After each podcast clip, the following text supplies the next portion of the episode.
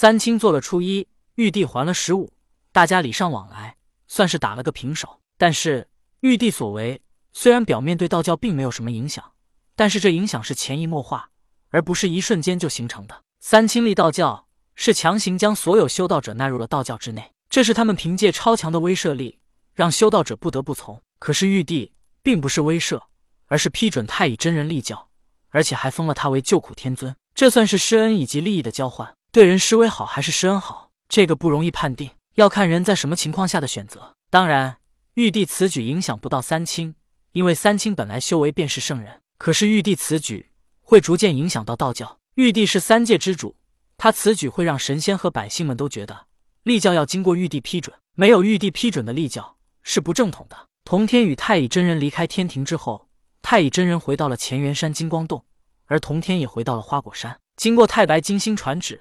太乙真人立清微教，还被玉帝封为救苦天尊的事情，便传遍了三界。当然，此时只是传遍了整个神仙阶层，还没有被百姓们知道。不过，只需要姜子牙让他的外孙周成王在人间下一道圣旨，那么太乙真人立清微教的事情，便是三界人尽皆知了。很快就是半月之后，姜子牙给姜吉写的信也被送到了西岐。当姜吉收到父亲来信之后，他默默看了一遍，牢记心中，便把绸布放在灯火之上。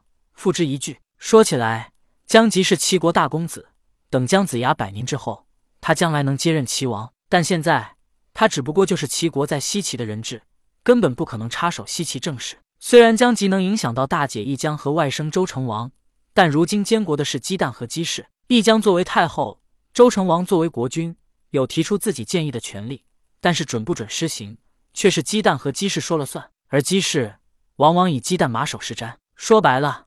如今西岐便是鸡蛋一手遮天，权势无人可比。姜吉思索了一番，备了一些礼物，连夜去拜访鸡蛋。如今鸡蛋在西岐一手遮天，是西岐的摄政王。不过他并不是愚蠢之人，此时他行事并不狂妄，反而愈发小心谨慎。有一句俗话说得好：“小心才能行得万年船。”以往这个时候吃过晚饭，鸡蛋本该欣赏一番歌舞，尤其因为当年伯邑考的所作所为，他是人间有名的翩翩公子。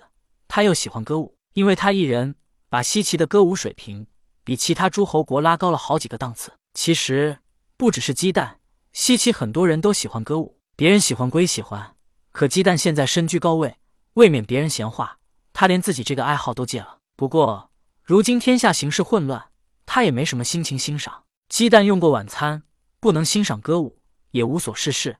得了，还是早点休息，养精蓄锐，准备明天的朝事。最近在朝堂上议事，每日都争吵不休，让鸡蛋感觉到头疼。就在鸡蛋准备休息时，有下人来报：君侯姜子牙之子姜吉求见。听到姜吉求见，鸡蛋急忙把衣服穿好，并说道：“赶紧将他带到议事厅。”此时，鸡蛋多希望姜吉和姜子牙有事来求自己啊！如果他们真的有事来求，那鸡蛋就能好好的拿捏拿捏他们父子了。鸡蛋很快来到议事厅，发现姜吉正在端起茶杯喝茶。而在他的身边摆放着一些礼物盒子，鸡蛋表面上不动声色，但是心中却笑了。姜吉在西岐仗着自己父亲是姜子牙，姐姐是太后，外甥是一国之主，便自命清高，完全不把他放在眼里。现在看姜吉匆忙到连夜登门拜访，还带着礼物，必然是有所求了。而姜吉看到鸡蛋到来，急忙放下茶杯，起身行礼道：“姜吉拜见周公。”鸡蛋扶起姜吉道：“公子为何深夜前来拜访？你我相见。”恐惹旁人闲言碎语啊！江吉没说事情，反而先抱起一个礼物，说道：“江吉知道周公喜欢品茶，特意采摘了其地上好的茶叶来给您品尝。”说着，江吉放下了这个礼物盒子，然后又拿出一卷竹简，说道：“江吉也知道周公喜欢听曲，所以特地把齐的最有特色的曲子也给您带来了。”说完这些，江吉又拿出了几片绸布，只见绸布上是几个貌美的女子，这几片透明薄纱在舞蹈的画像。姜吉说道。周公，这是骑的最好的舞蹈，可让府内舞女学习。鸡蛋急忙谦虚道：“公子实在是太客气了，还不知公子深夜来此是为了何事？”到了鸡蛋和姜吉这个级别，已经对金银珠宝不感兴趣，送礼其实送的也是一个面子。姜吉来送礼，首先就让鸡蛋心里十分舒爽，而且姜吉还投其所好，送的都是他所喜欢的。鸡蛋又不缺金银珠宝，而且如果江吉真的来送金银珠宝，也显得太俗气了。江吉道。周公家父前日遇到一件难处之事，此事非周公不能完成，所以我特意前来恳求周公帮忙。”说着，江吉又再次行礼。这一次，江吉躬身不起，等着鸡蛋说话。鸡蛋故作着急的要扶起江吉，而江吉没有起身，反而说道：“周公若不答应，江吉便长揖不起。”鸡蛋一边扶着江吉，一边说道：“你不说什么事，我怎么答应？你先起来说说看是什么事。”姜吉这才起身，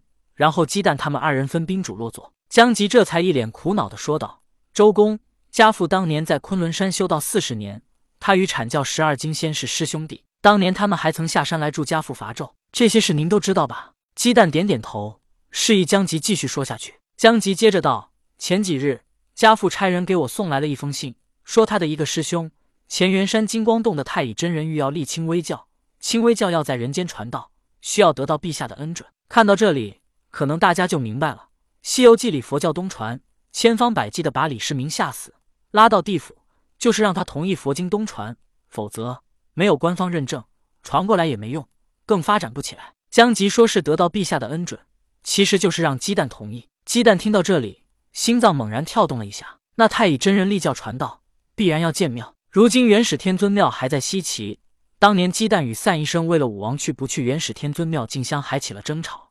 到现在他们两个还貌合神离。江吉似乎也意识到了鸡蛋的担忧，又急忙说道：“周公不必担忧，元始天尊作为圣人教主，他当年还亲自现身到人间帮仙王伐纣，更是家父老师。”他的身份太高，但太乙真人只是十二金仙之一，而且是陛下恩准他在人间传道。他的身份低微，纵然他建庙，陛下一声令下，也随时可推倒。鸡蛋想了想，确实是这么个道理。只不过他现在是太小心谨慎，才会想这么多。鸡蛋也明白了事情的来龙去脉。太乙真人要姜子牙帮忙，姜子牙远在齐地，便让姜吉来给他送礼。想到此处，鸡蛋内心狂喜，但表面上不动声色。果然是想什么来什么，姜子牙和姜吉果然来求他了。但是鸡蛋脸上却一脸为难之色，道：“如今天下形势你也看到了，水患频发，战乱四起。